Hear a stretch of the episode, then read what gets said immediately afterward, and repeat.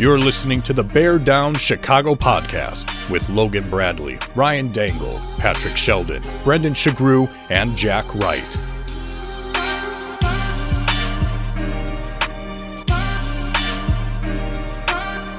Bear Down Chicago podcast. Yeah, we're that Bears podcast. All right, folks, welcome into another edition of the Bear Down Chicago podcast. I am your host, Ryan Dangle. Now, if you want to find me on Twitter, you can hit me at Ryan Dangle. I am joined by Brennan Sugrue, the assistant editor of Bears Wire. If you want to find Brennan on Twitter, you can hit him at Brennan Sugrue. That's S U G R U E. Patrick Sheldon, you can read him on Windy City as part of the fan sided network. You can hit him on Twitter at P underscore shells. Jack Wright is with us. You want to find Jack on Twitter at Bear Down Jack. Now, folks, uh, Logan Bradley, there is a chance, my fingers are crossed, boys, that he may actually be able to join us at some point. But, boys, before we talk football, how was your Christmas? How was your holiday? How are you, boys? I'm tired. I, I told you, Ryan said, Are you tired or are you hungover? And I, the whiskey may have gotten the better of me on Christmas night, the game playing and the whiskey, but it, my, mine was wonderful. It was remarkable. It was really, you know, you just have those moments where you're like, I'm a lucky dude. And I just, I felt really, really fortunate. How about you guys? Ours was good. Um, yeah, I, I kind of was in a similar boat. Had uh, quite a few drinks, a lot of games. Uh, I'm just so happy that this Christmas is so much better than last Christmas because I was joking to my wife. I'm like, last Christmas we had the COVID, and the very next day we still had COVID. so it was very like last. Honestly, last year was so just much of a blur. I barely remember anything and it's it's so much better this year being able to actually see family celebrate with everyone uh, and just enjoy everybody's company instead of just being you know holed up in the house so yeah it was good What Yeah. about you, Shells? Same here. Mine was great. Uh, fortunately, didn't have to put together too many toys this year, which is always a nice treat. Uh, ate a lot of food. We did. Um, I made two trays of lasagna and about fifty-five meatballs for Christmas Eve. Uh, then I think I texted you guys the picture, a little food porn. We did a uh, prime rib uh, for for dinner yesterday, and just a lot of eating, a lot of football, a lot of drinking, some present opening interspersed between all that. So it was great. How about you, Ryan? Uh, it was it was awesome. So Friday spent at at my wife's dad's place, and then Saturday my uncle's house. Got to see some family, and then you know when you got the little one, it's I mean, you just show up and the kid is entertainment, and everybody's excited to see your kid. You're just like, oh, cool. I'm just gonna hang back here, and you know, it's also another thing is that my wife and I got to eat a meal together while like looking at each other and having a conversation as opposed to like where's the baby what's the baby doing so yeah that it was it was awesome it was awesome um all right boys I, I specifically want to come to Jack on this, but but Shells and Sugrue, I, I definitely want to hear your thoughts on this as well. The tank, Jack. I know you knew this was coming, right? Um, have you changed your mind now that there are two games left, division games, with the potential first overall pick on the plate? How are you kind of feeling about the idea of a tank? I a little fed up, I guess, a little bit. I, I understand the conversation to some extent, but then on another level, I don't. I, I just think there's a Bears world. There's a there's a, a locker room, uh, you know, football coaches, football players world that is not the the world in which this discussion happens. It, I just I don't. I, if you know, at the end of the game, uh, you know, Luke Getsy was like purposely calling poor plays as a a means to ensure the tank. I, I mean, I would just say pound sand to this whole thing. If that were true, I would just say forget all of this then, because sorry, but that's bullshit. I just don't think that coaches and players think about tanking, and I don't think the way that the play on the field has shown itself like championship level football. You said it really well, Ryan. You know, I think you said punching above their pay grade, the defense, for instance. I, again, I think it's fan fiction. I, th- I just it's plain up fan fiction, and I, I do think the foundation that Flus is building in terms of like discipline and like maintaining morale in the face of great adversity is is that's the narrative to me. That's the story.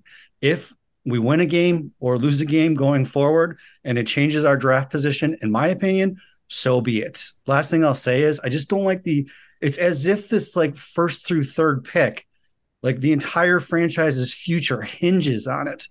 And, and I do understand the value. And I think it would be a bummer if we fell out of the first through third. I, I get it. I'm not saying that that's not important. I just think it's such a negative, in my opinion, lazy narrative to just talk about a team tanking when they're just not. Flus was asked if if um, Fields was going to if they were going to sit him, and he said absolutely not. That guy's talking, you know, on the phone to to you know Hall of Fame coaches who are advising him. They're not tanking. Shells, feelings. Yeah, Shells, I- Sugrue. you know, what about you guys?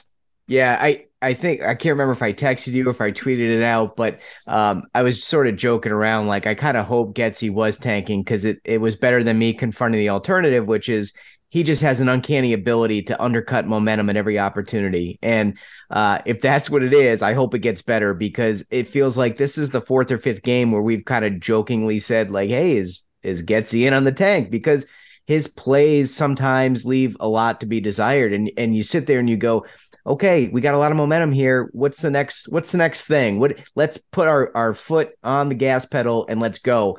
And uh, much in the same way Nagy would crush momentum with a wildcat or some stupid sweep play. Uh, you know, Luke Getsy has a way of killing it with like 16 consecutive runs. Now, I agree with you. I don't think he's tanking, right? But I think we would also be kind of silly to say that maybe the GM isn't uh, making some moves behind the scene to make it less likely that they're in a position to win these games. You got a lot of guys going on IR. I would think if they were in a position to to make a playoff push, a lot of those guys probably wouldn't be going on IR. Um, maybe playing through more injuries, and and maybe now you kind of sit players who are are a little nicked up. Whereas if they were in the midst of a playoff push, they would probably play. Um, so I, I don't want to discount the idea that there are some things going on that maybe make it more likely than not that they end up with the top three pick. But I do agree with you, Jack. I don't think the coaches are are in some kind of like um, massive plan to to throw the games. But I will say I'm not like thrilled with Getsy's play calling. Uh, a lot of it, really. I mean, I, I think he's done some really good things this year, and we've talked about that. But gosh, there's just been so many times where I'm like, what are we doing? Like, here's the opportunity to seize the game and and and to grab the bull by the horn, so to speak. And we seem to kind of let up and get really, really, really passive. And I don't like that. And so I need that to change from Luke Getsy. you guys already pretty much hit on the fact that we don't believe the coaches are tanking.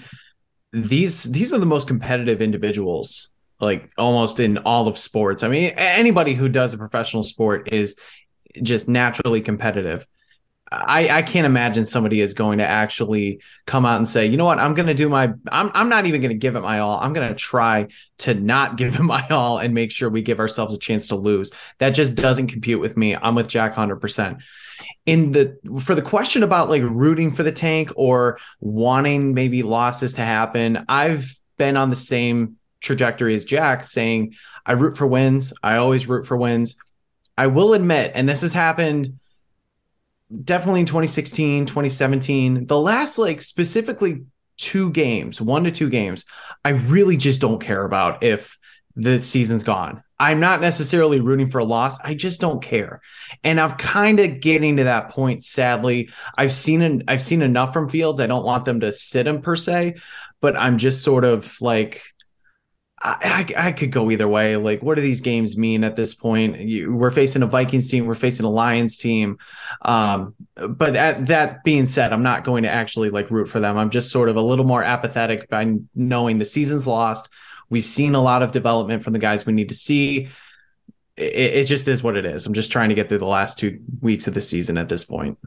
Brendan, I think that's kind of where I'm at. Is after the Green Bay game, I I don't care, uh, and I think it's definitely shifted to. It really would be kind of silly to win one of these next two games when you have uh, a draft position the way that you do. I, I totally get it, Jack. That that the the coaches and the players that's not on their mindset. Um, but with that being said, I mean the first or second overall pick. That I mean, you either get an impact player that can change the direction of one side of the football, whether that be offensive or defense, or you can get a haul that can like plug and play in so many different holes, which they definitely have. One of our listeners, and I'm thinking it's no longer a Nato. I'm, I man, I, I hope I got that right. The coaches and players may not be tanking, but I don't think the front office is really invested building this year's roster. I don't know what you guys think about that, but I, I definitely agree. I think that's something that I kind of said at the beginning of this season, um, which if we roll back the tape, boys, uh, to our picking of the uh, the wins and losses, I just want to say to to me uh, in in first place in, in that category, and Patrick Sheldon, you had the Bears at nine wins. You any regrets in that, buddy? No, I mean, how many one score games have they lost this year? Uh, they've had a ton of injuries. I think you know you flip some of those games that were one scores, and they're a lot closer to nine wins than they are to three wins. Um, but we always thought that this could be a, a one possible one possible outcome for the season, right? But no, I, I no regrets. I don't live with regrets, Dangle. Yeah, absolutely. I mean, it's just like Adam Rank would say. He knows he's going to pick the Bears every week, but doesn't mean anything. I think, hey, I wonder on the tank question. Like, I wonder how Jets fans feel now if they were could go back and and not beat the Rams in December of 2020. Would they? Did that win mean a lot to them, or would they go back and they change history and take the L so that they could draft Trevor Lawrence? Look at the Jags and Trevor Lawrence. I mean, that's that's a that's a that's a team that's fighting to the end, and they may be in the playoffs. Yeah. I, I think I will, you know, even more lean into my unpopular opinion though, just because, you know, again, with you guys chatting about it, I, I, I try to think to myself to, you know, Brendan's earlier point, like how does that play out in the locker room exactly when you're you're having these guys practice and play in like sub-zero temperatures and you're you're selling like this discussion about hits and you know you're fighting for a roster spot. And and you know Flus always uses the term like championship mentality and stay the course. And I mean they are fundamental like absolutely fundamentally disciplined uh, with a ragtag group. How does that play out then when you look over at the offensive coordinator and and they go oh oh he's he's in on the tank like, can you imagine the locker room mutiny that that, that, would be like an absolute crap show? And there's no way that they would have maintained the morale that they have maintained if these half-cocked, you know, accusations about about Getsy or the or, or the staff tanking, if that was anywhere close to true, that would be an absolute shit show in the locker room. Agree about Poles? Poles is doing it right. We've talked about it. He's tearing it down. He didn't invest a ton. He probably put his arm around Flus at some point and said, It's going to be rocky, buddy. It's going to be rough. We're going to take our lumps, but we're going to set this thing straight, man. We're going to do it. And I would say, again, last thing I'll say is I think the mentality, the fundamentals, the locker room, the relationship between position coaches, the, the continued desire to try to win games is more important than where this draft pick falls. Well, and Jack, to your point, look what happened last year. We had talked about Matt Nagy's ability to kind of keep a locker room together, and that all fell apart last year when you heard Jaylon Johnson say, "Yeah, some guys are already just sort of packing it in, and other guys are trying to compete still for the rest of the season and then beyond." With a team like this, with a lot of guys that are on one-year deals that probably aren't going to be on the team next year, or their futures are very uncertain you can't be like that because these these guys' future, like this is it. You know, they're they're playing for tomorrow and they're playing for the next week, and then who knows after that. So we've already seen in with the previous regime, things started to fall apart at the end. There's no way with how tight this locker room is, the fight that they show in week in and week out, that is not a conversation. And I just can't see it happening over the next two weeks. The only thing I would I would say, and it's kind of going with what Brennan is saying, is think about some of those backup guys that didn't get featured in some way. Like they're earning a paycheck for next season. And Jack, I again, your your understanding of the locker room, I don't dispute that in the slightest. I don't think there's any player or coach that is actively trying to do it. But I think from a management perspective, you got to go. We really have an opportunity to to improve our football team for the next year. Let's let's really let's look at some guys in, in, a backup role and see what they can do for two games. And yes, the fans are going to be a little upset about it, but at the same time, like how does this set us up for success in the next year? Because I think all of us have talked about it at some point is that the turnaround from being a god awful football team, which this is a terrible football team, to a playoff contender. I mean, it could be a one season turnaround, right, boys? We we know it. It's possible. Let, let me ask you guys a question because I think we all agree Luke Getsy's not in on a tank, but how do you all feel that his play calling has been such that it has led some to openly question whether he is? Much the same way folks kind of jokingly asked whether Nagy was sabotaging Fields in the Browns game with that game plan. Um, like, how do you all feel about Getsy's play calling being so bad that people are like, is he tanking? like, even asking that question as a joke. What, what do y'all think? The the running theme of of this podcast this season has been things aren't linear. Things aren't linear, and I would hope that we would have seen a better trajectory out of his play calling. And there's been times where you'd be like, that was amazing. That was amazing. And I think Brendan, I think at one point this season talked about, you know, the the run designs that he has are absolutely brilliant at times, but he has made some awful, awful calls. And third and long, I if if he's not like protecting assets, like you, you got to have a serious conversation. Is this is is he the guy next year? Which I know I am. I'm hot and cold with Getsy, and I I don't know what I don't know what to say there. Look, I'll just say he I've been a fan of his. I think he's done a really, really good job this year. You can't. Eh, they have the still the best rushing attack in all the league. Still, they lead the league with 179 yards per game. Still, even after this past week when things didn't go well. The issue I have with him is he has built such a good running team and just such a good running game he doesn't know how to kind of build off of that. And when things sort of happen with these big plays in the passing game, like in the Packers game with N'Keal Harry and Equanimeous St. Brown, or this past week with Velus Jones, it's almost like it happened by mistake. And he's like, all right, we got to get back to our bread and butter, which is running the ball, running the ball. And then they are chewing up yards. I think on that Velus Jones play, they were able to get like third and three or something. Maybe I'm wrong. Um, but it's still that situational play calling. If the passing game is working, if Fields is hot, you go back to him. He just always leans on the run, maybe a little too much, yeah. even though it's been really good for most of the season. So it's one of those things that he needs to do some self scouting in the offseason and understand when this is working, keep going back to it until the defense slows you down or shows that they can beat it. And maybe sometimes when the run game isn't there, you need to change a little, you know, some things up. I mean, we've criticized Nagy in the past so many times for not establishing the run, for going away from the run too many times. And now it's almost like the opposite. Like, hey, it's okay to open things up, especially when you show that big plays can happen from it. I'll, I'll, admit that I he's probably been the most roller coastery of of the assistants. I will admit that. Uh, I, I, do agree oftentimes with you, Shells, that it would be nice to see eh, him open it up a little bit, especially when you've got the most dynamic player on the field. Why not chuck the ball a little bit more? You know, in, in a lot of instances.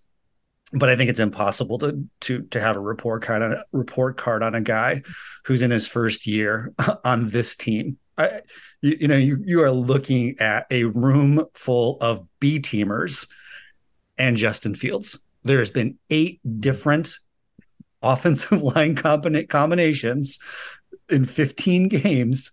And the guys that started there in the first place weren't really that good anyway. You know, and we've talked about the wide receivers. So, I mean, I just I do think Chris Morgan and, and I think Luke Getsy have done the best they can with with what they have.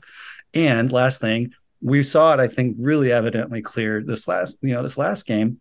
If Fields doesn't pop off for some reason, like, w- w- well, then what are we doing? like, what's next? We can put together some decent drives, especially like uh, right out of the gate when it's, you know, it's it's all it's all written down, it's all game planned. But then as the flow of the game continues and one of the best defenses in the league decides to adjust, if Fields doesn't pop off, what do you got? Boys, I think we should uh, talk about some ads. We should uh, we should uh, hear about our sponsors. Jack, you want to uh, you want to want to talk about uh, our guy, your guy, our yeah, our guy. He's our guy. He is our him. guy. Yeah, the Bear Down Chicago podcast is partially sponsored by Sheridan'sBarbershop.com. Uh, Sheridan's Barbershop, located in historic downtown Wheaton, Illinois. They've been serving the community for 68 years. There's six barbers there. They're open six days a week, Monday through Saturday. They've got appointments available to book online or by phone at your convenience. You know, one thing I think, Ryan, that we haven't talked about, it's like old timey barbershop. It's got like straight up the pinwheel, you know, barbershop iconic um, sign out in the front, uh, the chairs. You know, they're doing like, you know, shaving, beard trimming. Uh, they're doing like hot wax treatment, right? Around like your neckline. Like that stuff, it it's cool. It's kind of a throwback. So you can go to Sheridan's barbershop.com. I just added that because I thought it was fun. Or call 630-668-0137 and book yours today. Sheridan's Barbershop, where traditional meets modern. Before we get to Brendan's breakdown, I just wanted one thing about that. I took a long time to make the switch. You know, I was going to one of those like more expensive haircut places, and a buddy was like, "Why don't you go to a barber?" And I was like, "I don't know. Like, do, are, do they know how to cut hair?" And the first time I went, I was like, "I don't know what took me so long." Go to Sheridan's. They're they're so so good. Uh, Brendan, I'm a little sad because we've only got two more Brendan's breakdown until next season.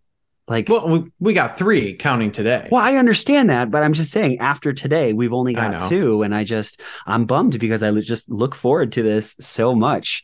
So, uh, so yeah, so I'm, you know, I know you got to talk about Levi beforehand, but I just just want you to know that I'm excited.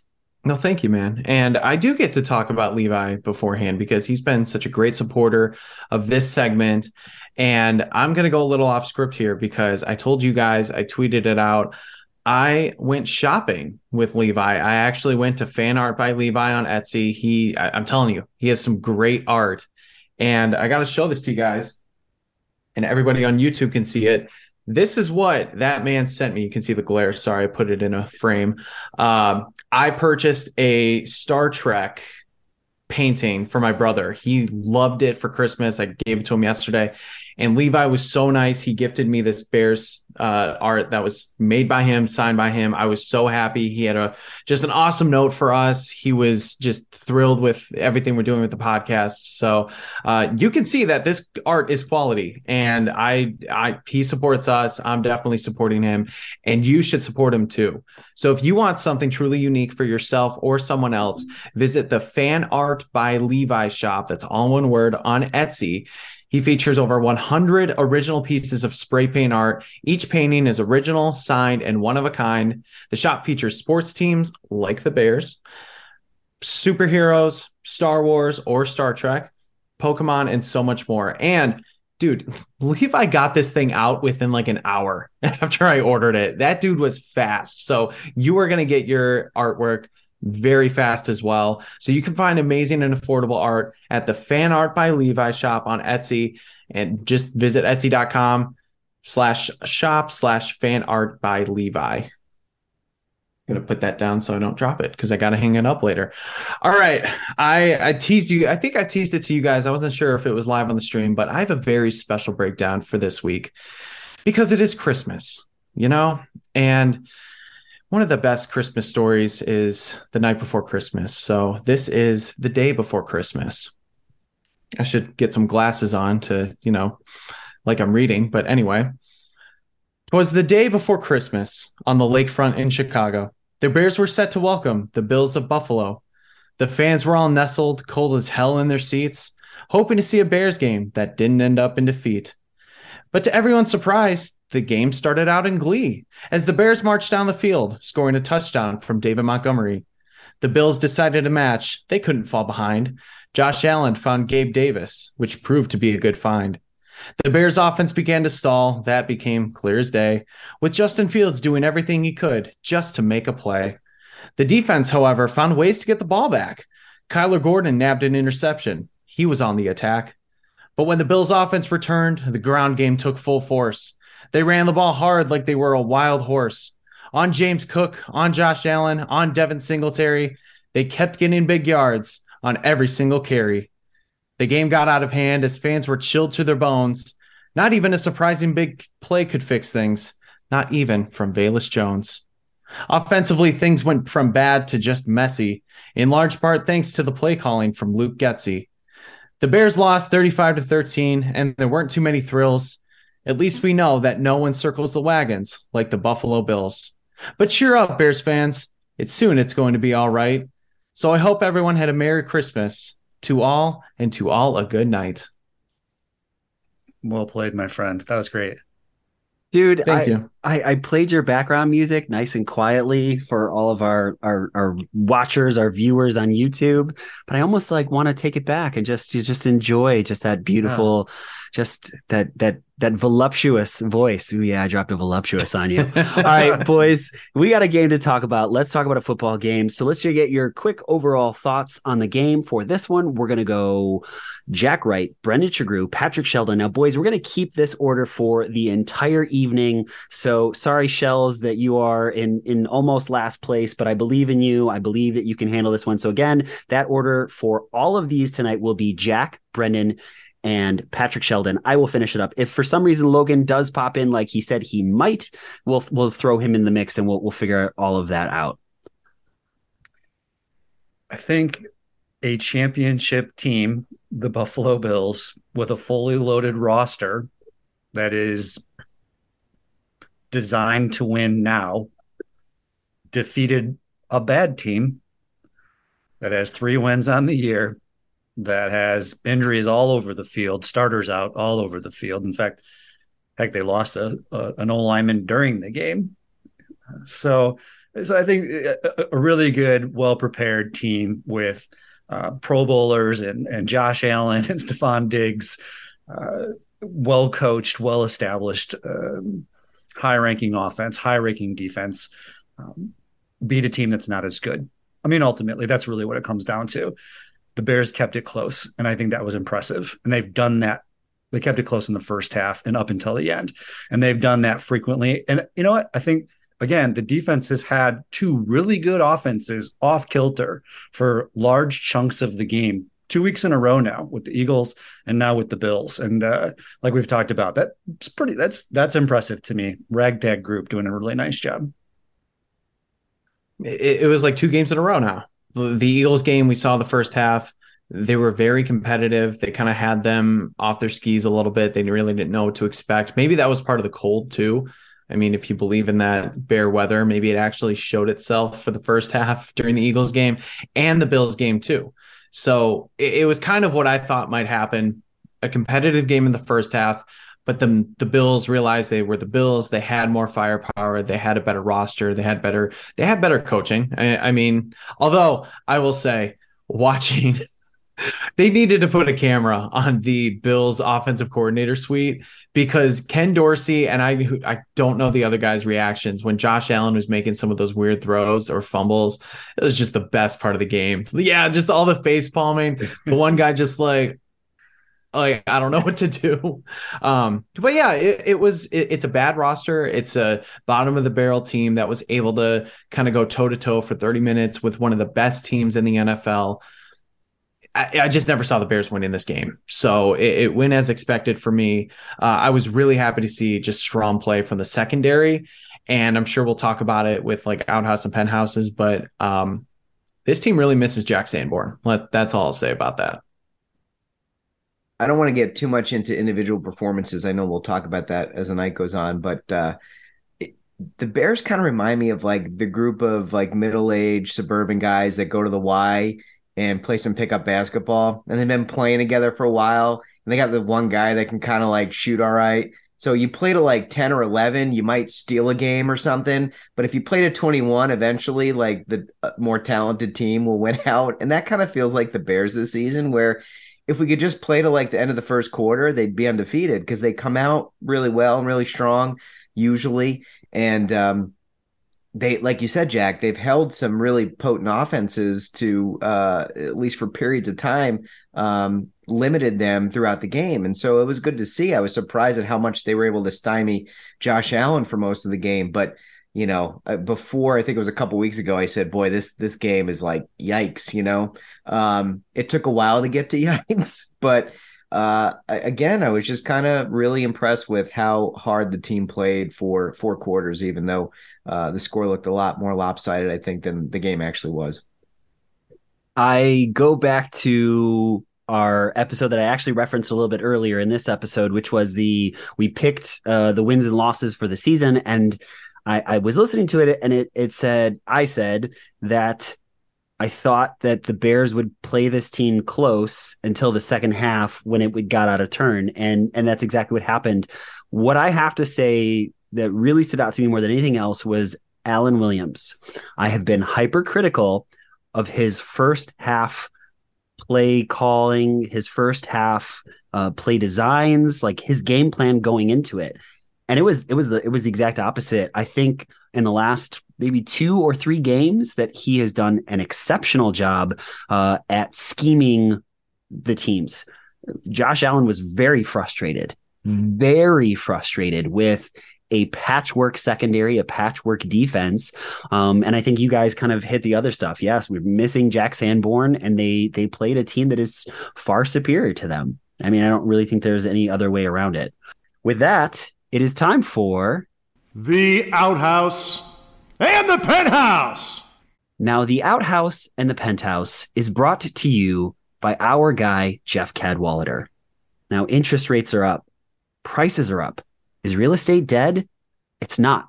But when you have questions, Jeff Cadwallader with At Properties, Christie's International has your answers. Jeff's 15 years of experience have been featured in Chicago Magazine and even Forbes because of his commitment to his clients.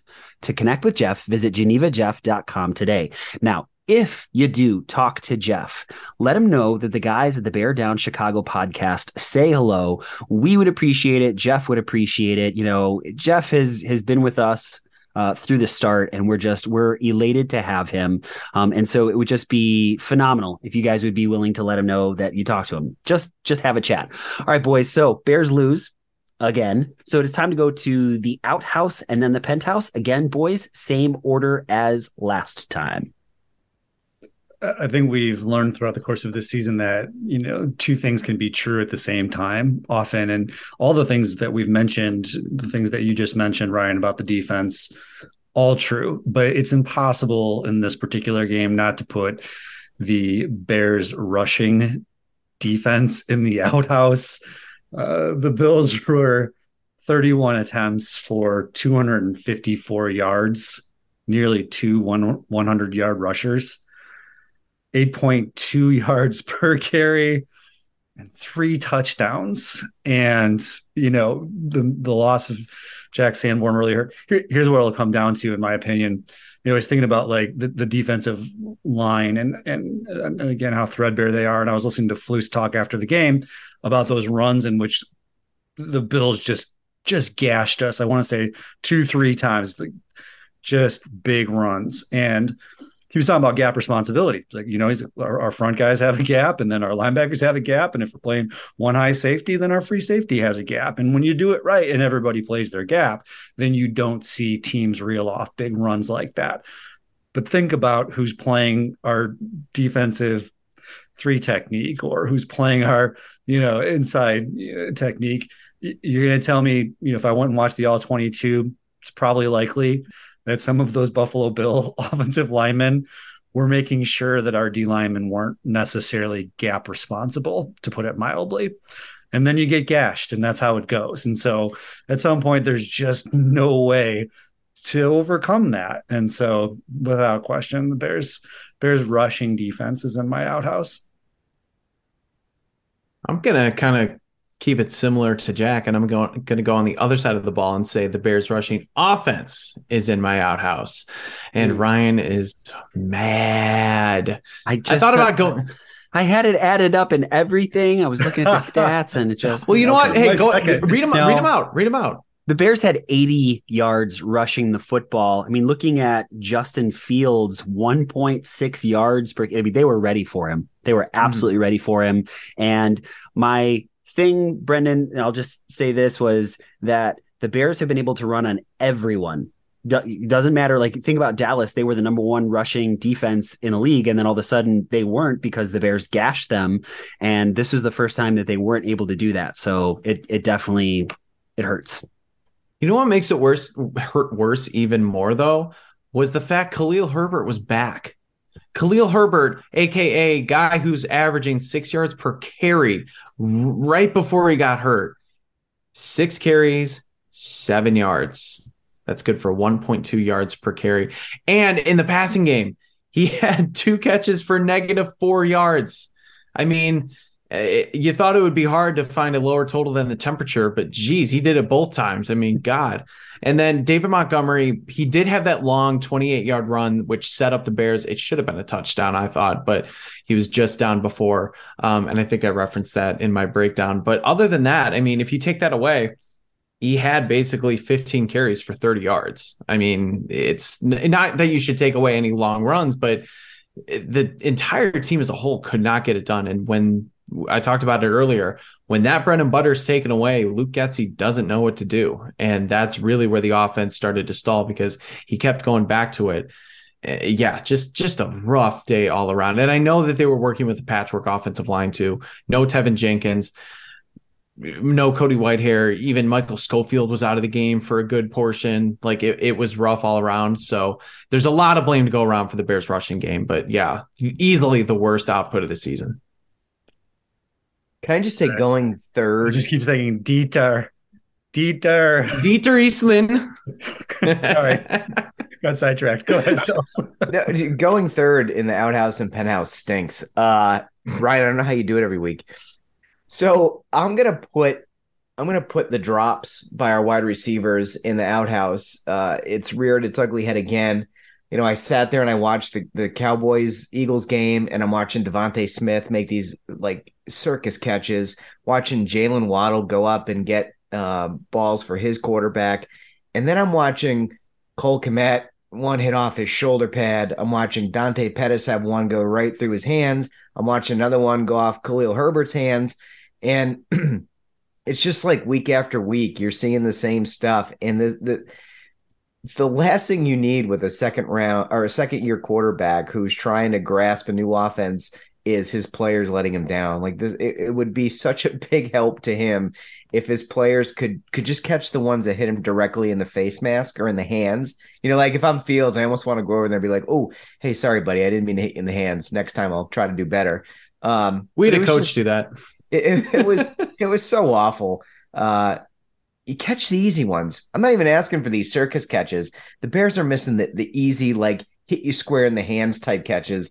And that that that can't happen. They just like it just can't happen. As a professional NFL football player, you cannot drop multiple passes a game that hit you right in the hands. Like you have to go get the difficult ones and catch the ones hit in the hands. You can't be dropping the easy ones. And it, it drives me crazy that they're not helping this kid out how is Patrick Sheldon going to do when Cole Kmet finishes number one in receiving for the Chicago Bears at the end of the season?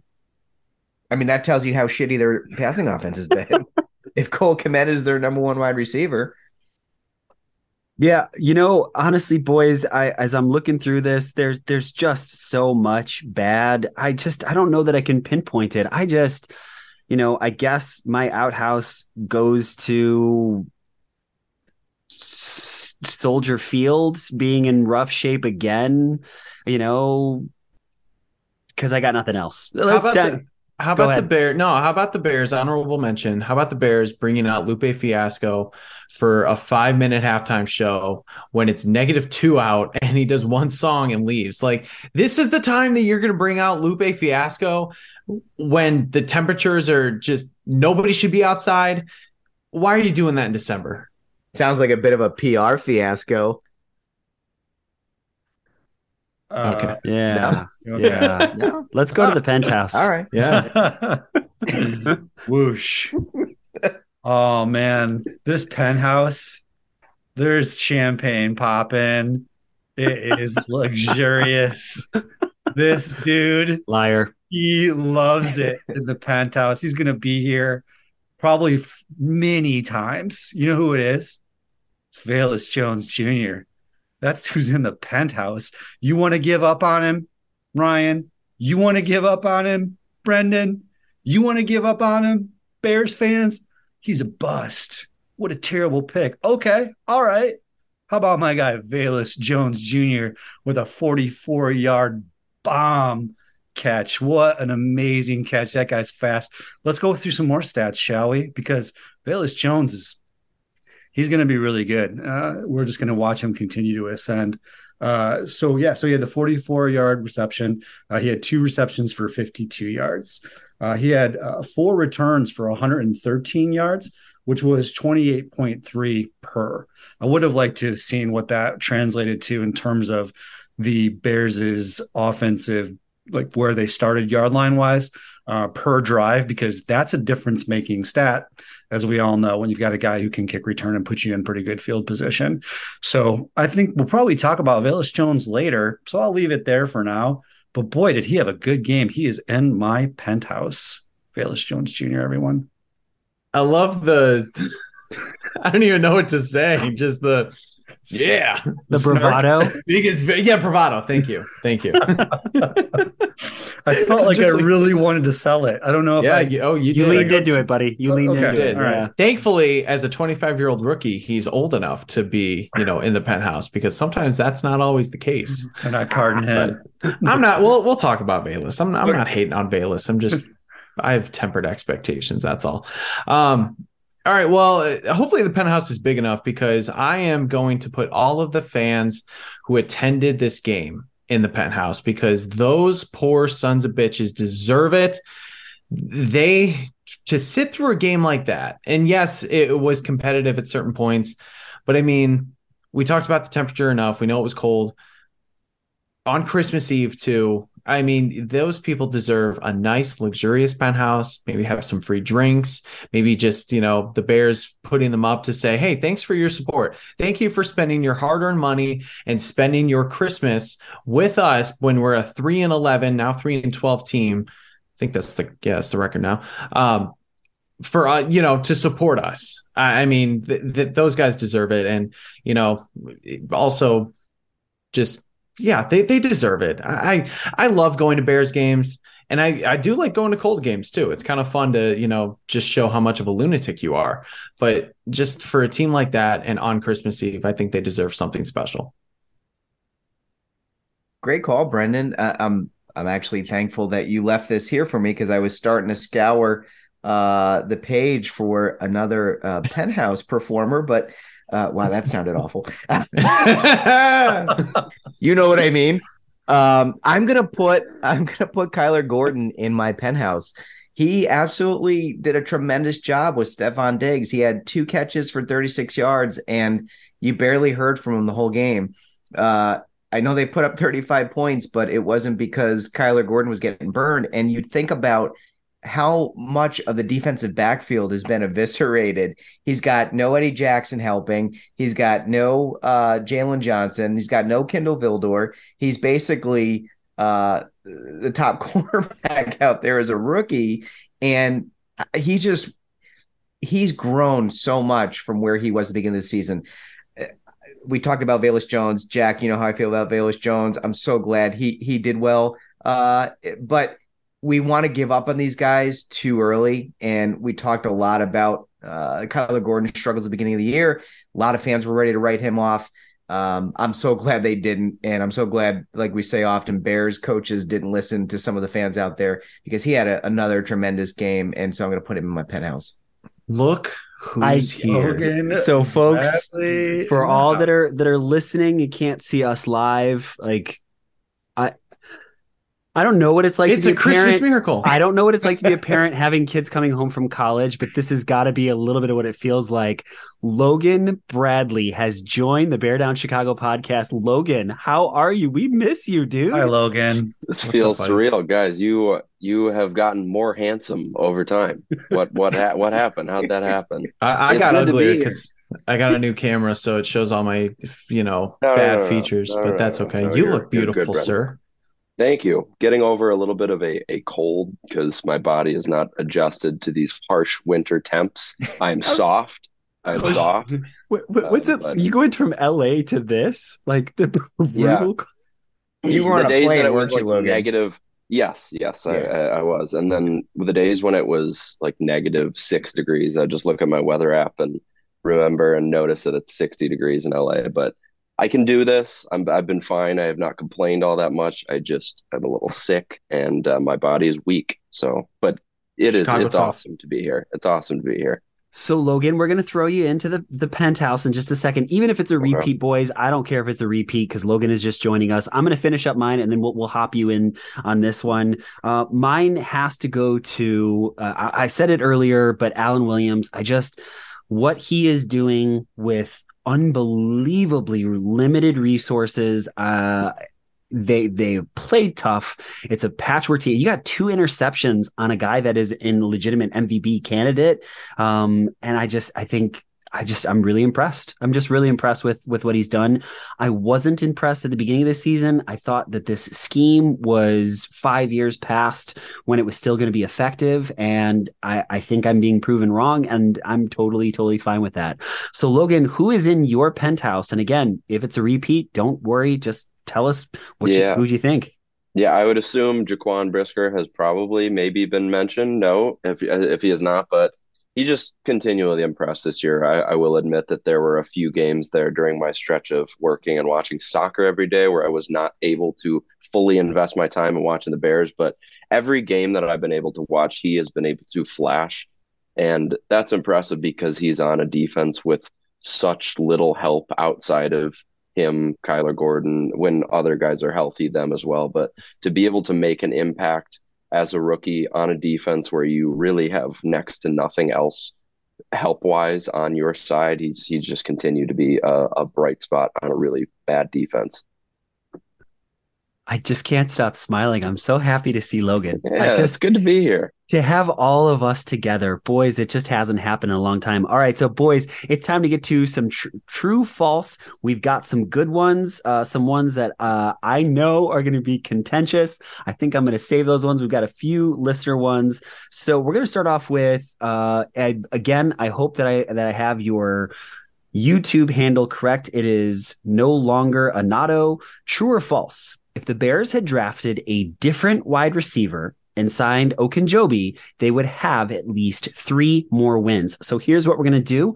We're gonna throw Logan in the mix. So let's do this, boys. Is it okay if I shake it up? So we're gonna go Logan, then Patrick Sheldon, Jack Wright, Brendan Sugrue. Brendan, you're a seasoned veteran. I believe in you. And then I will finish it up.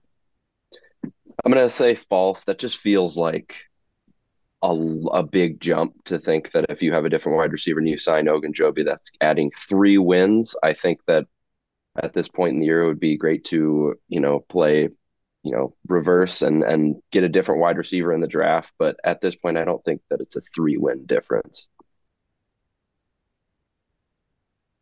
I agree with Logan. I it's it's tough to forecast um you know and and project out how how that would impact Bears games specifically. Uh I don't know that their their problems can be boiled down to just two players. They got they got problems all over the roster. So I'll I'll say false too, Logan. I will say false as well. Maybe just play a bit of a devil's advocate. I, I, I can't remember who it was that said it or tweeted it, but I think you know the Bears are perhaps um, two defensive linemen away from having one of the best defensive backfields in the game when healthy.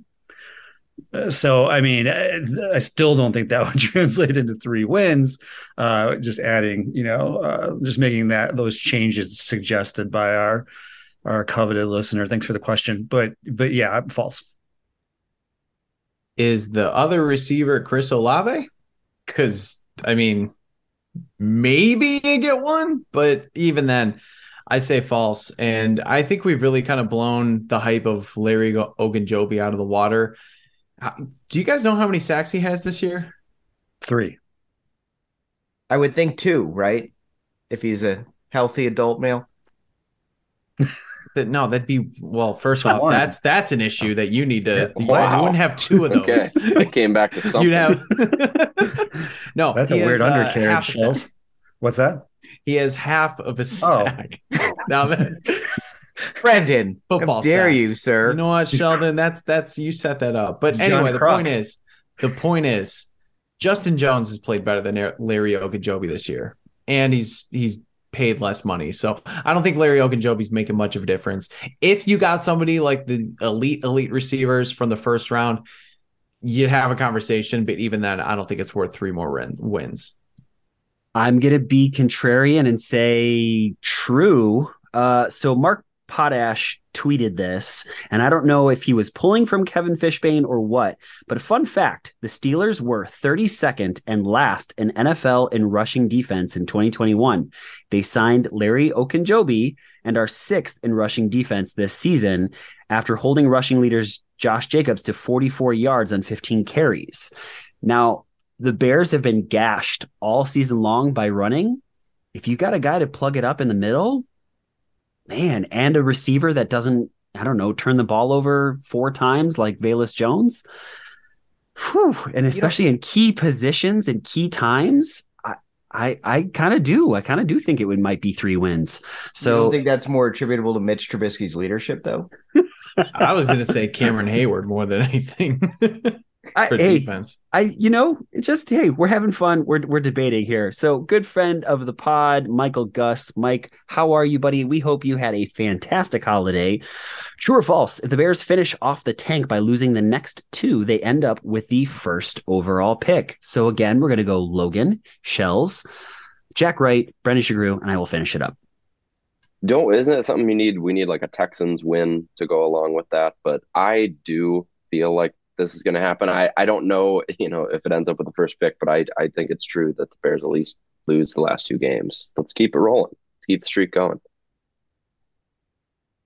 I'm just looking at their schedule. I wasn't prepared for this question. I need to look at who they're playing. Uh, I think it's just safe to assume that they'll probably lose. Shell, so you're, you're good. the we're talking we're talking the Texans though, right? The Texans need to lose one. I don't think they're beating the Jags, and they got the Colts to finish the season. They could they could beat the Colts. That's very possible, guys. Um, ah, I'm gonna say true. I'm gonna say true. Lovie's gonna come through and get us the first overall pick. Uh, I, I'm gonna first of all, I don't, I do not like the way that the the, the question is phrased. Finish the tank. Uh, yeah. Getsy will do that for us, Jack. Uh, I'm gonna say I'm gonna say false. I think it's a long shot. I don't think it's gonna happen. I'm going to say true. And Houston not only could beat the Colts, I believe that this game against the Jaguars doesn't mean anything for the Jaguars now because their matchup against the Titans in week 18 is going to be for the division. Neither the Titans or the Jaguars have really anything to play for this week. So maybe they take their foot off the gas a little bit and Houston kind of keeps that mo- momentum going and actually gets a win. I think it's a little more plausible than even on the surface than people think. So why not? True. I'm going to say true, but I don't really have anything to back it up. I just get this odd feeling that Mhm. that that we're primed for the number one overall pick, especially after all Bears fans. When I, you know, me and several other people said the Bears probably aren't going to be very good this season, we're like, you're an idiot. You don't know what you're talking about. Mhm. You know, this team's going to be so much better than you think. Byron Pringle's going to have 1300 yards receiving. You're like, uh, okay, sure. That's a take that you've, that you've got. Um, so I don't know. I just, I, I got that feeling that, that that's going to be the thing that's going to happen. This is the third time you've gone back and said I was right about the Bears. I usually, okay. Year." am I, am I a gloater? Am I usually the guy that gloats? Be Big honest. You're not. Huge. That's why it's so out of character. I just, you know, I just, I'm, You have all the I- receipts tonight, apparently. I remember one. I'm pretty sure one of the last. This tells you how long it's been now. One of the last, probably a few shows before my last one. I remember us talking about like, oh, if the Bears keep this up, do we have a shot at the wild card? How funny is that now?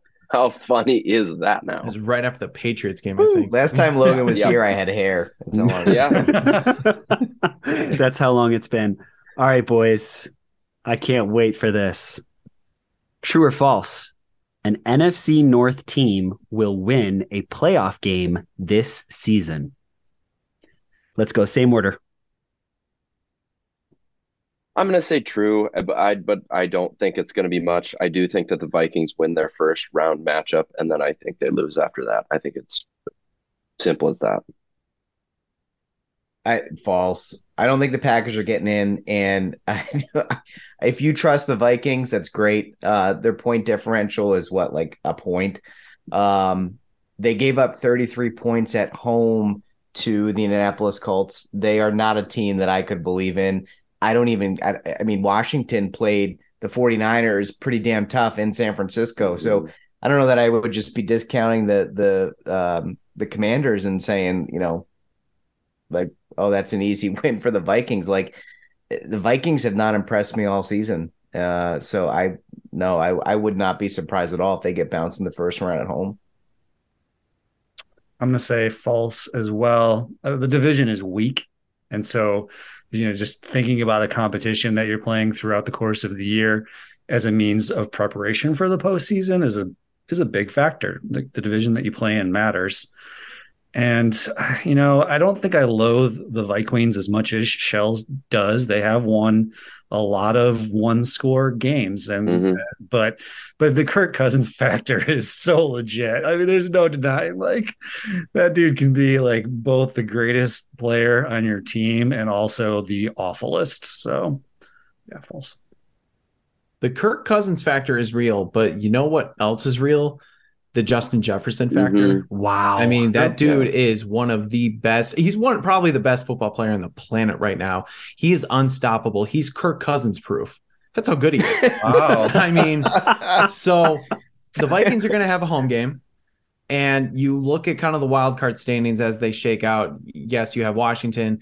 The Giants could be in there. God forbid the Packers could be in there. There's a lot of, you know, moving and shaking that still needs to happen. But yes, the Vikings have danced with the devil like all season long. And it's been just the wildest roller coaster. But I'm going to pick the home team to at least get one game. I think one of those wild card teams isn't as strong as they maybe were earlier this season. I mean, Washington, they benched Taylor Heinicke for Carson Wentz.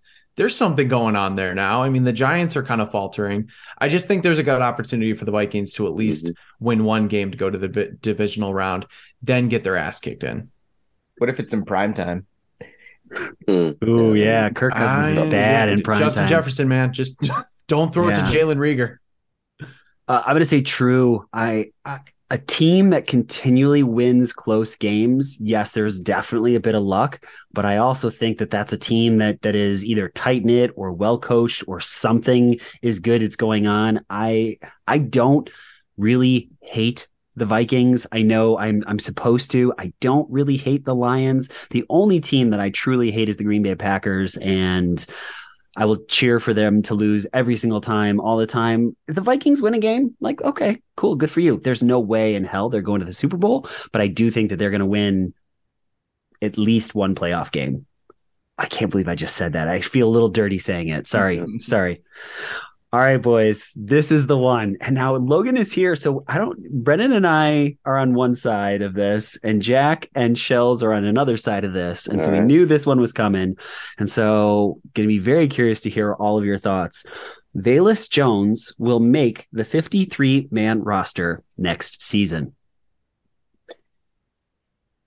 I'm saying true just because I don't know how much, like, not saying that you won't be able to add at the wide receiver position, but like, I don't think that you're going to be able to add so many guys in numbers that pushes at least the veil of a possibility of more upside to Velus Jones out after one year. He hasn't shown a whole lot. I think again there's there's a shade this weekend with the deep pass, the deep ball to him.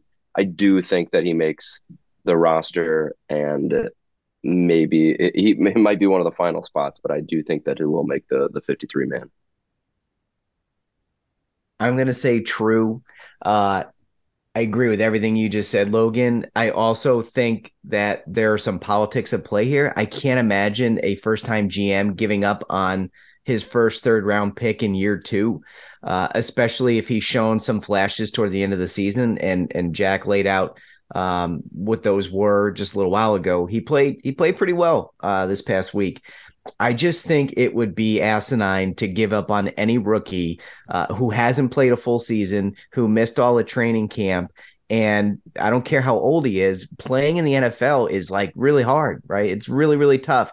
And players develop and mature at different rates. And sometimes it takes a player a little bit longer than, than another to acclimate to game speed, to uh, a new playbook. It doesn't mean he can't do it. It just means that he may not be on the same, you know, flight path as some of his peers. But uh, I just don't see a, a first time GM giving up on his first offensive draft pick, a third rounder after not even playing a full season. Um, and I, I, you know, if he continues to play the way he did last week and and has two more games where he's valuable on kick returns and can make a couple of uh, deep plays in the passing game, uh, that's that's all the reason he needs to bring him back into camp and give him another shot. And I I agree with what Logan said. I think it's going to be tough to fill all these numbers, and we can't just go creating holes for no reason. True, and if I haven't said it recently, uh, Logan and Shells, I'm just really impressed by your intelligence. Your intellect is really sharp. You two are sharp. Uh, true, and you know your last point I think is a strong one, uh, Shells. Even if he proves himself to be continually viable at a level like last uh, last game as a kick returner, that's just one less spot that you you have to fill. That is a bird in the hand. Is worth two in the well, I'm not going to finish that shells because I don't want you to do anything. Nest. So yes, uh, so so even even if that is um, a factor, then he's he's viable to be on the roster.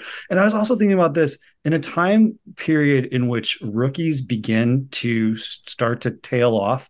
Look at what the rookies for like. Look at the Bears rookies, Jones and Kyler and Brisker and and and now and now Velus. So both the Joneses we've talked a lot about it. I think this staff is great at developing players and being patient when other people are ready to bail on them. And so that is one of their greatest assets, in my opinion. And if they saw something him in him when they were drafting him, then they're not going to just give up on him. This might be my worst argument, but if you think about AJ Brown running slants and inverts, if they can run slants and verts, you know, then then that's a potential. Yards after the catch, the guy was an absolute beast in college. We're not done with Velus Jones yet. He could be a bust. We just don't know yet. He's going to make the roster. Okay, Ryan, I'm I'm disappointed because I can't. I, I I could play contrarian. I could go, you know, all Shannon Sharpe and skip and you know just start making points just to make points. Um, no, this is uh this is true. And I say that I'm not the biggest Velus Jones fan. I haven't seen enough from him this season. I am impressed with what he did this past weekend. He had his most complete game. They're not going to give up on him unless something drastic happens and maybe they get like just a bevy of wide receivers to come in. I mean, look at what happened with Riley Ridley in 2019. Didn't see the field much, wasn't impressive, still made the team in 2020 and he, he, the Bears signed Ted Ginn Jr. They drafted Darnell Mooney. They still had Anthony Miller, Allen Robinson. He still had a place, and he wasn't doing jack. You know what? So Velus Jones at least offers something in the kick return game right now. He could be somebody that maybe is a pop player here and there where he could break free and actually catch the ball downfield, which thankfully he did once. But yeah, I just don't see Ryan Poles giving up on his first offensive player that he drafted after year one. Eh, I think that I that would be irresponsible to me because you just don't know what you have yet. Again, I'm not like totally impressed with what I've seen, but you at least hang on to them going into year two, see what happens, see how the team shakes out. And then after year two, like you could really have a all right, we got to cut bait or we actually have somebody to work with. So I I wish I could like play contrarian and say false, but that's that's truly how I feel. False. I don't see him making the team unless it's as a special teamer. I, I know you guys are very excited about those returns, and those were great returns.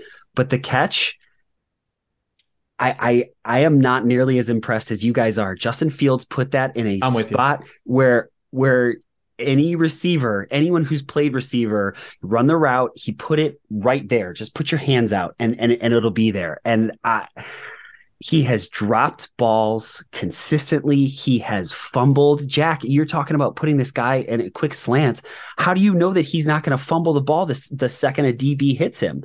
There, if this dude was a undrafted free agent, I know all of you guys are saying we've seen enough of him. It's time to move on. It's draft status. If this dude wasn't a third round draft pick, which he should not have been a third round draft pick, maybe a fifth, sixth. Some of the GM, some of the reports that are coming out saying the Bears took this kid way too early, that they could have gotten him way further down the road. I, I, he did nothing in college that's making you think that he's going to be this this amazing receiver. Now, if they're going to say, hey, he's going to return kicks, and that's it. He's not going to return punts because we already know he can't do that. He fumbles the ball when he does that, right? And especially in key opportunities.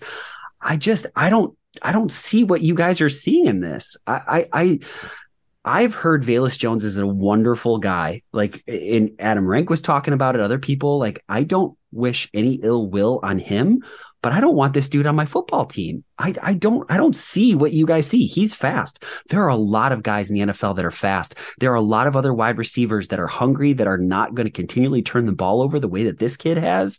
He's 25 years old. He's one of the oldest receivers on the team and he's a rookie. You're telling me that I need to be patient and wait for this kid to develop? Why? Get somebody else in here that's younger that's that's also fast that can that can do what he does that doesn't turn the ball over consistently like this kid does. I don't see it. Th- three three quick points. A Cole Kmet dropped thrice as many catches as Velus Jones's rookie year and we didn't give up on him. Uh b b um if he's as bad as you say then they can pick up some schmuck off the practice squad midseason, but it's still, to Jack's point, uh, not worth giving up on the kid when he could be something else. Like there's just no the risk reward isn't there um, to give up on him so easy. And then uh, the third point is I we had very similar conversations on this podcast about Kyler Gordon the beginning of the season. We were wondering what does he do for this team? He looks absolutely lost out there. He figured it out, or seems to have figured it out, you know, after nine or ten or eleven games. Um, I, again, I don't think you can just correlate age to on-field intelligence and say because he's 25, he should step onto an NFL field and just go. Um, I, I just I don't, you know, people take different lengths of time to get accustomed to the NFL game, and so that amount of time is probably more than 14 games um, with a whole off almost a whole off season missed. It, it, I I just I can't see a world where Ryan Poles risks him going to another team and going to the Chiefs or going somewhere else, getting more comfortable in year two and having a very good season. And now he's the first time GM who cut his first offensive draft pick after less than a full season played. He's going to get absolutely raked over the coals if he does that. One more quick thing. I just think that there's also an alternate universe where he's he comes onto a team with uh depth chart full of wide receivers that are NFL caliber, unlike this Bears team, or he comes onto a team where those non NFL caliber wide receivers that the Bears have had this year are hurt as they have always been. So he is playing, yeah, no, he already hasn't played a huge role, but he probably plays even less of a role and has more time to develop behind the scenes as opposed to just baptism by fire in in his rookie season and maybe we aren't complaining nearly as much maybe because we just don't see him as much and he's able to develop and and do these things behind the scenes instead of just right there I disagree with that though, because early on in the season, he wasn't getting those opportunities. He was getting the chance to learn and kind of sit behind the sidelines. He was a healthy scratch for three weeks in a row.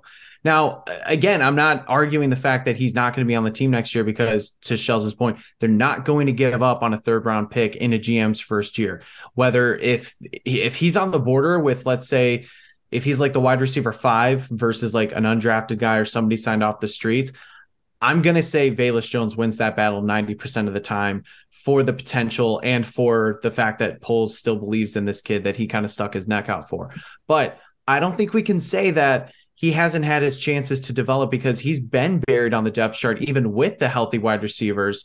And now that a lot of the a lot of them aren't healthy, he's getting his opportunity in weeks 15 and 16. Now, like that's later on in the season. We're not talking about week one or week two when he's thrown into the fire. This is a full season now. September was months ago. So I just don't know if we can use that like he was thrown into the fire thing because this is it's not like he you know was shelved the or it's not like he was like playing you know 40 snaps a game um every week shells i know you you don't like Cole Kmet. and i and i do understand to, he he's not the elite pass catcher that you want him to be dude had way more targets he had uh far fewer turnovers, and he's also learning a much different position. We've talked about this endlessly on this podcast. After Jack and I spent some time, you know, getting to talk to Matt LaCosse, who's played tight end for a couple different teams, that learning tight end is an incredibly difficult position because you have to learn offensive line, and you have you know blocking schemes and you also have to learn uh, life as a pass catcher. And he's also now in his you know his second offense. And yes dude dude has stone hands at times. I i won't argue that at all. But he's also made a couple freak catches that have been phenomenal and he showed flashes. But why to, were we so your, patient to, with him in year one because the tight end the tight because end it was a, just a tougher position as a tight end because tight end is a more difficult position to, to, to, to, learn. And he wasn't turning the ball over. He wasn't causing losses. Velus Jones cost this team two losses. Now, in this, and right where we're at right now, you say, okay, that's fine because it's giving us better draft position. But in key opportunities, this dude turned the ball over. Well, the same thing, the same thing, the, the same over. thing with Kyler Gordon. Kyler Gordon showed flashes, right? Even I said, like, you know, he had a really bad game. He had a couple really bad games games, but he would show a couple a couple plays where you go, "Wow, that was really good," or "That was really good," or "That was really good." Aside from a couple good returns that he's had very late in the season and one deep ball catch that again I'm not nearly as impressed as you guys are because I I, I would put that much more on Justin Fields. I just don't see what you guys see in this potential that we're talking about at the risk of crushing this, and then we'll probably move on. One, I'm pretty sure he caught a 44 yard bomb. He was double covered and he caught the ball, Ryan. He didn't drop it, he caught it. 44. What else do you want, man? Like he's a speedster who caught a deep ball, didn't drop it, double coverage. Read an article today by Pompei. Two things. They were talking about how they never, the, the article was about Poles and the moves he's made so far. Poles was talking about the draft a little bit and mentioned the fact that when Kyler Gordon's name came up as a potential in their 38th spot, they laughed. They just said, no, he is never going to fall to us. We, he will never be an option. We're not going to be able to take him. And then he fell to them. They stuck to their board, and and Gordon fell to that to him, and Brisker fell. So you're telling me all of a sudden they just they they didn't stick to their board and they they thought Velus Jones was going to be a complete. But my point is, they stuck to their board and they got Gordon and they got Brisker and they got Velus Jones because those were guys that they put a high premium on, and they were right about Brisker and they were right about Gordon, even though he he kind of failed and fluttered a little bit in the beginning. So doesn't it then fall the reason that they could be right about Velus Jones too? I, I mean, I, I don't follow your logic on that because every single draft pick is is a lottery pick. It's it might go or it might not go. I mean, uh, any GM that gets a 50% hit rate on their draft picks, I think is doing exceptionally well. And so I I do, I I I also think that those, you know, playing on different sides of the ball and yes, I, I Jack, I think people thought Kyler Gordon was going to go much sooner, where people were saying, why did you pick Velus Jones? Because he shouldn't be in that, he shouldn't been picked in the third round. And now, again, if he's a six rounder, eh, maybe we're having a different conversation. I don't know. I just have, I, I want to know from you guys, because I'm thinking about this as well. What's your ceiling for him now after seeing him mostly through a season? Where do you think he could get? And maybe it's a player comp, maybe it's just sort of a, you know, general stat line. I have a player in mind, but I want to hear from you guys where you think his ceiling is right now. This is what's so frustrating for me is I don't think you know after yeah. I do 14 agree with that. games, Oh, and that's, kind of my point. Okay. Is I don't think you could you can't take this small sample size. You guys just said he was a healthy scratch for a few games. He got benched because of his his poor performance in the kick return game. He hasn't really had a ton of opportunities or targets. Face it, nobody on this team has. So I don't think you could take that very small sample size and extrapolate it and say he's going to be this type of player. I don't do think you want him to be, though? I don't think you can say he's going to be great. I don't think you can say he's going to be a bust. I don't even think you could say he's going to be good. I, I don't think you have any idea what this kid is at this point in his career. And to say like we're just going to give up on him after this season But is don't you irresponsible. But don't you think that says something about the coaching staff when when the receivers on this team are hot garbage and he couldn't see the field with hot garbage receivers? Like, don't you think that says something? Like They're they, just- they No, already I- they already no. know that this I guy think is it's the not there guy. yet. I think it says that maybe this kid needs more than the limited Yeah. sample size that he's had. Like that, I, I don't think any anybody on this pod would want to be judged against that kind of standard, and to say like, oh hey, you didn't get it right out of the gate in your first, you know, eight games. Sorry, kid, like you're fired. I But mean, it's I, I not think just- it's all not want just a little about the- bit more grace. It's not just about the games, though, Patrick Sheldon. It's the, there are things happening behind closed doors that we're not all seeing, right? That the coaches' staffs are privy to that we're not, right? So his performance is not just based on those games. Well, it's what, what? they're It- seeing. are you telling me it's he's seeing that they're in practice. worker? Like, are you telling whoa, me? whoa, whoa, whoa, whoa! Definitely not saying that, right? I again, I need to put this Well, out get- here. I'm not, I'm not saying anything negative about him as a person, but what I'm saying is that the coaches have have not had a lot of faith in him to put him out on the field, and they're only putting him out on the field now is because they have no one else. There are no other bodies in which to do it. Look, if you told me he's not like in his playbook studying the plays and that's why he doesn't know where he's supposed to be on the Mhm. field, that's a different story. If it's a work ethic thing, then Fair. you know my opinion has changed. But by all accounts, that's not the issue. The kid's just having a, a, a more difficult time than they expected to grasp this stuff. And if he's putting in the work and putting in the time, uh, like give him a shot to try to figure it out. Because I don't, I just don't think it does any good to just say like, "Oh, we're done." And then what if it clicks for him in in year Mhm. two? Halfway through constantly two? happens in the like NFL it constantly happens and and Poles would be eviscerated on this pod and for good reason like can you imagine if he goes and and has like a Kadarius Toney type resurgence a bit in, in a place like Kansas City or someplace in Green Bay, God forbid, like he goes and now he's coming back twice a year to bite us in the ass, or he's just like an average wide receiver. We go, whoa, we we can't even keep our talent in house when we've got it. Like I just there's no there's no value, there's no benefit to getting rid of Mhm. this kid and being done with him after 14 games. It's, I, I it's agree with that. I, I agree with that. I it's it for me. It's not a question of whether they should cut him or not. It's just you know what he can contribute in the future. And I there is a role for him. I see a role for him at at worst. And this is why I brought it up. I could see him being some sort of a Devin Duvernay type where he's like a wide receiver four, but Mhm. somebody who excels in a kick return game. Unfortunately, it's lost its lost, you know, value a little bit, but there is still value in there.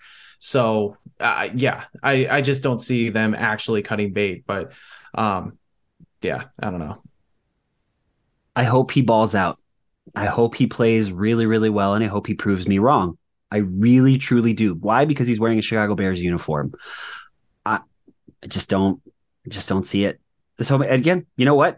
With Kyler Gordon, I was happy to admit that that I was wrong about him. And if if it comes around that Velus Jones balls out next year, uh, I will be shocked, and I will admit that I was wrong.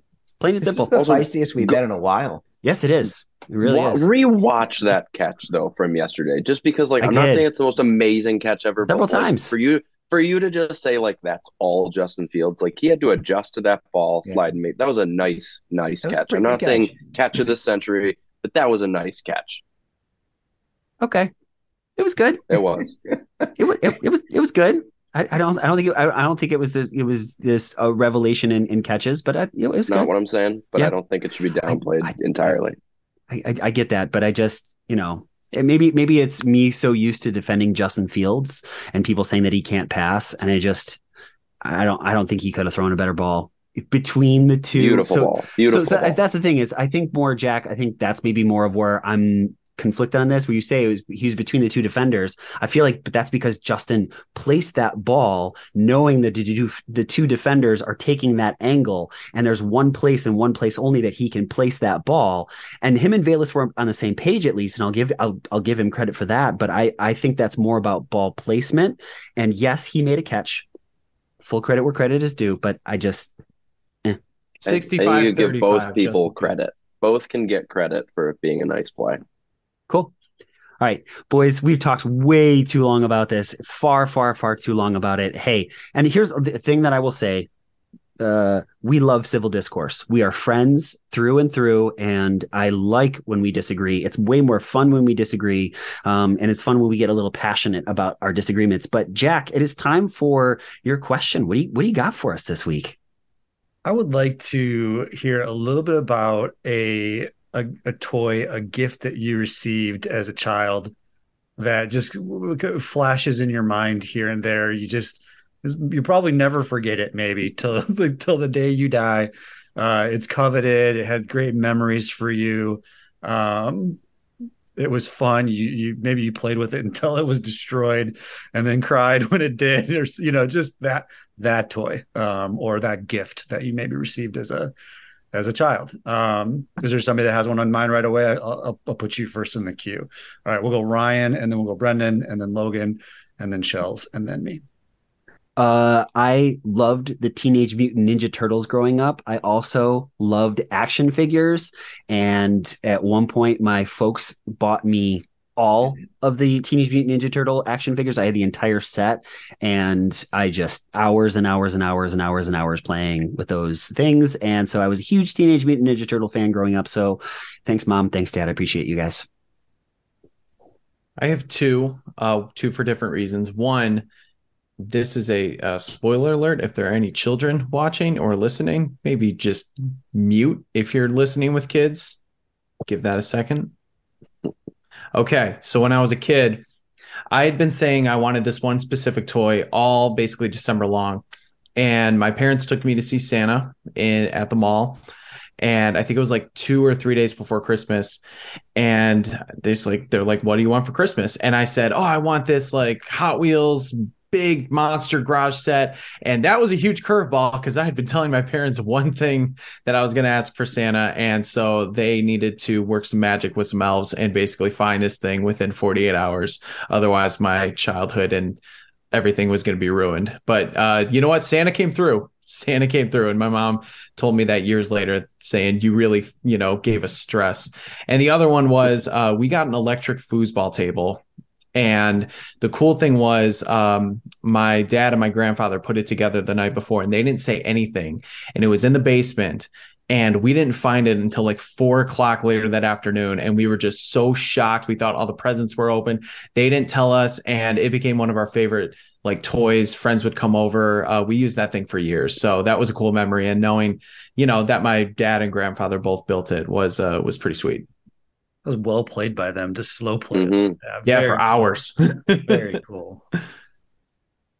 Uh, I think it's Logan. Uh, I was pretty simple as a kid. Um, you know, as we're talking on here, we're talking football. I just loved jerseys. I think I had a different player every year where it was just I desperately needed that jersey. And the one for me that I wanted so bad, but was Michael Vick on the on the Falcons. Just I loved the Falcons jerseys. Oh my God, Michael Vick was absolutely electric at that time. And like in elementary school, you're just judged like at least from like boys at the time. It's like you're kind of judged based on like how cool of jerseys that you had. This is how at least my young person brain worked. So I got the Michael Vick jersey, the like white and with like the the black sleeves and a little bit of red in there, and it was just I rocked that probably to hmm. school like two to three days a week for the next who knows two three months, and uh, pretty sure it's still in the closet upstairs. And I think we you know it, it got retired for a for a period of time. Um, if we if we know the the troubles that Mike Vick ran into, um, but uh, yeah, I will always always remember that. I would bet anything you were three miles an hour faster wearing that jersey too. God, Probably. yes, thought so, thought so at least. Wait, so what year was that then? Because that those troubles couldn't have happened like that was probably shortly after. Yeah, no, it would. I it was it was short lived the shelf Yeah. life of being able to wear that jersey, but when I could, it was nice. This is a good question, Jack. Uh, and I'm thinking about uh, a toy I got. It was the um, kit from Knight Rider. it Nice. was- Let's go. Nice. It was, but it was pedal powered, oh, and uh, it had like it had the the hood opened up, and you could see like the stickers, which were supposed to be the engine, and then the back opened up, and that's where I put like my GI Joes and stuff. And it had the light would work, and you could press a button, and it would say like a few phrases. It was really cool, and uh, that's what made uh, Christmas of 2019 so special for me. that's really cool. Hello, Michael. Uh, I think I think, uh, Jack Ryan missed that. Yeah, oh, everybody else I missed it. did. Right over my 2019, yeah, 2019 Oh. Christmas, yeah. No, but that's how old I am, guys. I this predated Power Wheels. They didn't exist when I got this. uh That was impressive. This toy. Yeah, It's Knight Rider cool. was so that was, that was great. so show. awesome. This one's a little bit odd for for me. A like I I- like I'm not a gun guy. I don't have any guns. In fact, I've never even shot a gun. My family, we weren't really gun people either. But I was a Transformers geek, and so there was a Nice. Megatron Walther P38. So Megatron would would transform in into a, a World War II era pistol, and I, I think I was just like super geeked out because well, it was Transformers, and then and it transformed into a gun, and that was still a time where you could run around and you know kind of pretend like you were shooting your your family. I know that sounds awful, but just playing, right? We're just having fun. Do you have it up there? You don't have it. Okay. else I was getting. Okay, cool. So anyway, and I mean those things at the time were built so well. Like I think the like the composite like was really good, and so I could transform that thing forever. Played with it forever. Easily my my most memorable favorite toy. What do you got? the original Voltron. Nice. That's good. Yeah. That's pretty cool. Very that was a great It's show pretty- too. It's pretty awesome. All the tigers would like come together, right? But- yeah, yeah. yeah. so It's missing some pieces, but it's still pretty well intact. that was yours as a child. Yeah, yeah. That's cool. Yeah. Can we just get a nice little round of applause? Jack's questions, like, dude, you you've Mm, had some awesome. better and better questions as things have Yes. gone on. So I love. I I- really love listening to your answers. I was thinking about all kinds of ones like holiday related because I was like, well, what like which one are your favorite um uh traditions that you guys do you know in your family or what like what we've done a lot of food stuff so i thought but it would be cool to hear what your favorite dishes because i would really just kind of like to know but i think we're out of time so All right, boys, it is time to get out of here. It's time to give shout outs. For shout outs this week, let's go Logan, Patrick Sheldon, Jack Wright, Brendan Sugrue, and I will finish it up. Shout outs, boys. No, it's easy. I just got to shout out you guys again. Being able to, you know, miss a bunch of time for watching endless amounts of soccer, which is is not my number one choice covering the World Cup, but allowing me to to come back on here and just being able to to see your guys' faces and just I speak for you know the entire audience that that you guys and you know part part you know I've been a part of it I know but you guys have done extremely extremely hard work to build this into what it is and to have this beautiful live YouTube show. So just shout out to each one of you for for just being incredible and having the passion to go after this and and create a product that is very very legit and allow me to still be a small piece of it so shout out to you guys two quick shout outs. Uh, I, I mentioned it last week, but I think it was after we we dropped from the recorded portion and just kind of hung around YouTube to answer some questions. And so I want to make sure I, I get this on the record. Uh, Ryan Dangle for all the work that he's done. Uh, to your point, Logan, um, to put this thing together has been so cool, and we really enjoyed. I know it's only two episodes in, but we really enjoyed going live. And uh, this wouldn't have happened without Ryan Dangle's hard work and, and putting this all together. So thank you, Ryan, uh, for all your work and getting this thing up and running. Uh, and then my second shout out is um, he's at Jake underscore B30. Uh, I I was pleasantly surprised. Uh, I I popped open Twitter one day and and I'm always like it always means a lot and very flattering when somebody's like, "Hey, I think this person's a good follow and good enough to tweet other people and tell them that they're a good follow." That that means a lot, uh, and I really appreciate it. And so I opened up Twitter and and somebody was like, "Hey, just you know, as the year's wrapping up, just wanted to say and shout out some folks that I I think are great follows." And I found my name there, so I was I was uh, flattered. So thank you very much. Uh, and and I feel the same way. Likewise. Um, so go give him a follow. He's at Jake underscore B30. Gonna echo uh, the shout out to Ryan. I saw the the backstory. I saw the behind the scenes in prepping to do this, and was remiss in not shouting him out last time. Uh, juggling, you know, a little one, uh, a wife, uh, a career, and our favorite side hustle. That that uh, wasn't easy, and you pulled it off.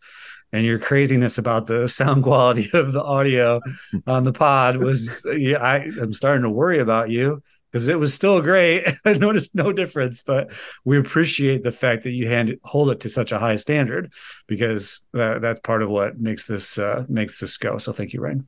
And then uh, yeah, I'll just shout out my family. You know, I just we we talked a bunch of bears, which was really cool. It's fun to be able to talk with my, you know, my my niece's fiance is a huge Bears fan. You know, you go to your family gatherings and and and talk to other folks that you don't normally talk Bears with and and sometimes it's not so great let's be honest but sometimes you're like oh dude that's a really good point i hadn't thought about that you're a great bears fan with some terrific insight and that you know we we kind of can't get enough of that so shout out to my bears fan family merry christmas to all of you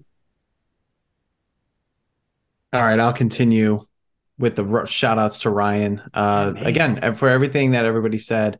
Um, and because he's just so darn right all the time with all of his predictions early on. But no, um, I, have obviously I, have produced and I've hosted podcasts and just doing the audio stuff alone is is time consuming. But adding on a video component is a whole nother world that you know just seeing the the behind the scenes, the interface. Um, I'm pretty technological savvy, savvy uh, but even me, I'm like, oh, that's a lot. so like um, more just, than shells or less than shells. Where would you put yourself? I mean, a little more, just just a little more. okay, Shells, he's pretty tough. Yeah, that's that's not. I mean, you could trip over that bar. That's not Shells, do you want to do you want to tell? I don't want to interrupt. You want to reveal? To tell them? Yeah, uh, about, yeah. About I was today? gonna actually open it up to you. Yeah, about what? About how? About I, the like, fact you to, you didn't know. YouTube. Yeah, yeah. Yeah, I don't like. I don't know. It, Ryan sends out these links, and I'm like, "Oh, cool link." And then I'm like, what is this? Do I sign on to this? Do I like talk into it? Um, so I thought that was like our new link for the show. So I went to the link and I'm sitting there and there's like a hey picture of our our bear. And I'm like, oh, I guess we're we're starting a little late tonight. Uh, and then I texted them. I was like, "Yeah, I think I got the wrong link." And they're like, "Just go to Zoom like we normally do every week for the past 18 months." I'm like, "Oh, that makes sense." I thought, you know, I don't know. I don't know what I'm doing. Like, if these guys just point me in the right direction, put me in a chair, and and tell me what buttons to push so I can get on this thing. Uh, I'm very grateful. for anyone listening, um, Shells is easily the person who would fall for a phishing scam more than anyone. So just you know, that I'm actually really good at. I am I am a, a risk professional by trade, so oh, yeah. um, I'm actually super skeptical of everything. that actually um, that's one of my strong suits, but uh, I also can't sign onto a computer to get to the phishing scam. So oh, right, right. Fair enough. Fair enough. Yeah. All right. So my other shout outs, I just want to make sure I read them off correctly. Uh, first off, shout out to Esteban Rodriguez. Uh, I believe he was in the chat today and he was asking about our live show. Um, just awesome supporter of the podcast. Uh, been a good follow. I've been following him now for like maybe you know six months or something. Uh, so thanks again for all the support. Glad you're tuning in. Uh, we really appreciate it. Um, one person i've really gotten to know just following he's got great stats. It's start kyle orton. Uh, this guy he's funny. He's he's just got got really good information about the bears and the nfl in general. And he doesn't have enough followers honestly. He's he's one of those hidden gems out there. So make sure you follow start kyle orton. Uh, i'm really really impressed with the stuff that he's got. Um, shout out to my old roommate slash fantasy opponent in both of my leagues, my guy Dylan. Uh, you can follow him at Dylan Synovial. Uh, yeah, we're I'm in two leagues this year. He's in two leagues this year, and we both matched up in the semifinals. Um, and I guess it's it's so so because one I won one and I lost one, so at least one of us is going to the championship and you know each league, so that's not bad. Um, and then uh, just a, you know, not to end it on a downer, but uh, shout out to our guy Luis Medina. Um, he's been on the show before. I've really gotten to know him over the last couple years. Uh, phenomenal Bears writer at Bleacher Nation Bears, um, and just the funniest and nicest guy. Um, he suffered uh, just the worst tragedy you could imagine. He um, and I he's shared this on social media, so I'm not like breaking any news, but uh, he lost his girlfriend, uh, Dasta, on Christmas Eve. Uh, I, I don't know if it was unexpected. It seemed like it, um, but it, it, was just. I know he's going through a lot, and he's he's very um, broken up about it. Obviously, this is a guy who he is just like, you know, I, I, say this in the best way possible. He's a hopeless romantic. He's the he's a baker. He you know he's a great cook, and uh, he you know finally found somebody that that he really just you know felt a special connection with. And uh, for this to happen is just it's unbelievably sad. I was I was so shooken up. Um, so just keep Luis. Um, you know, and his family, and of course, Dasta's family in your prayers, because um, obviously everybody's going through a really hard time with them. And um, you know, Luis, I know we're all thinking about you. Uh, we love you. You know, we always appreciate you when you come on the podcast, and yeah, we're we're just here for you. We know it's a hard time. I also had Luis Medina in my notes, uh, but Brendan, you already said it, and you said it really, really, really well. So, Brendan, say thank you for that. I appreciate it. Um, Jamin, Noah and Toby came to the United States for uh for the winter break um and uh so i guess one of them toby is playing basketball in the states but jamin and noah are from south australia. They cheer for the same uh australian league football team and they went to the bears game on saturday. Wow. they're from south australia and they went to the Bears game on Saturday. It was they said it was like a cold they've never experienced in their entire life. Put them um, in the penthouse. They're in the penthouse. yeah. So uh, they were talking about warming stations, um, and so we went out. We got some pizza, and they were just really, really good dudes. And it was a good chance. I don't get a lot of opportunities to talk Australian football, so it was really kind of a neat opportunity in which to do so. Uh, so thank you to you guys, and shout out and safe return back to South Australia. All right, folks, it is that time. We got to say thank you. Thank you so very much for listening to the Bear Down Chicago podcast.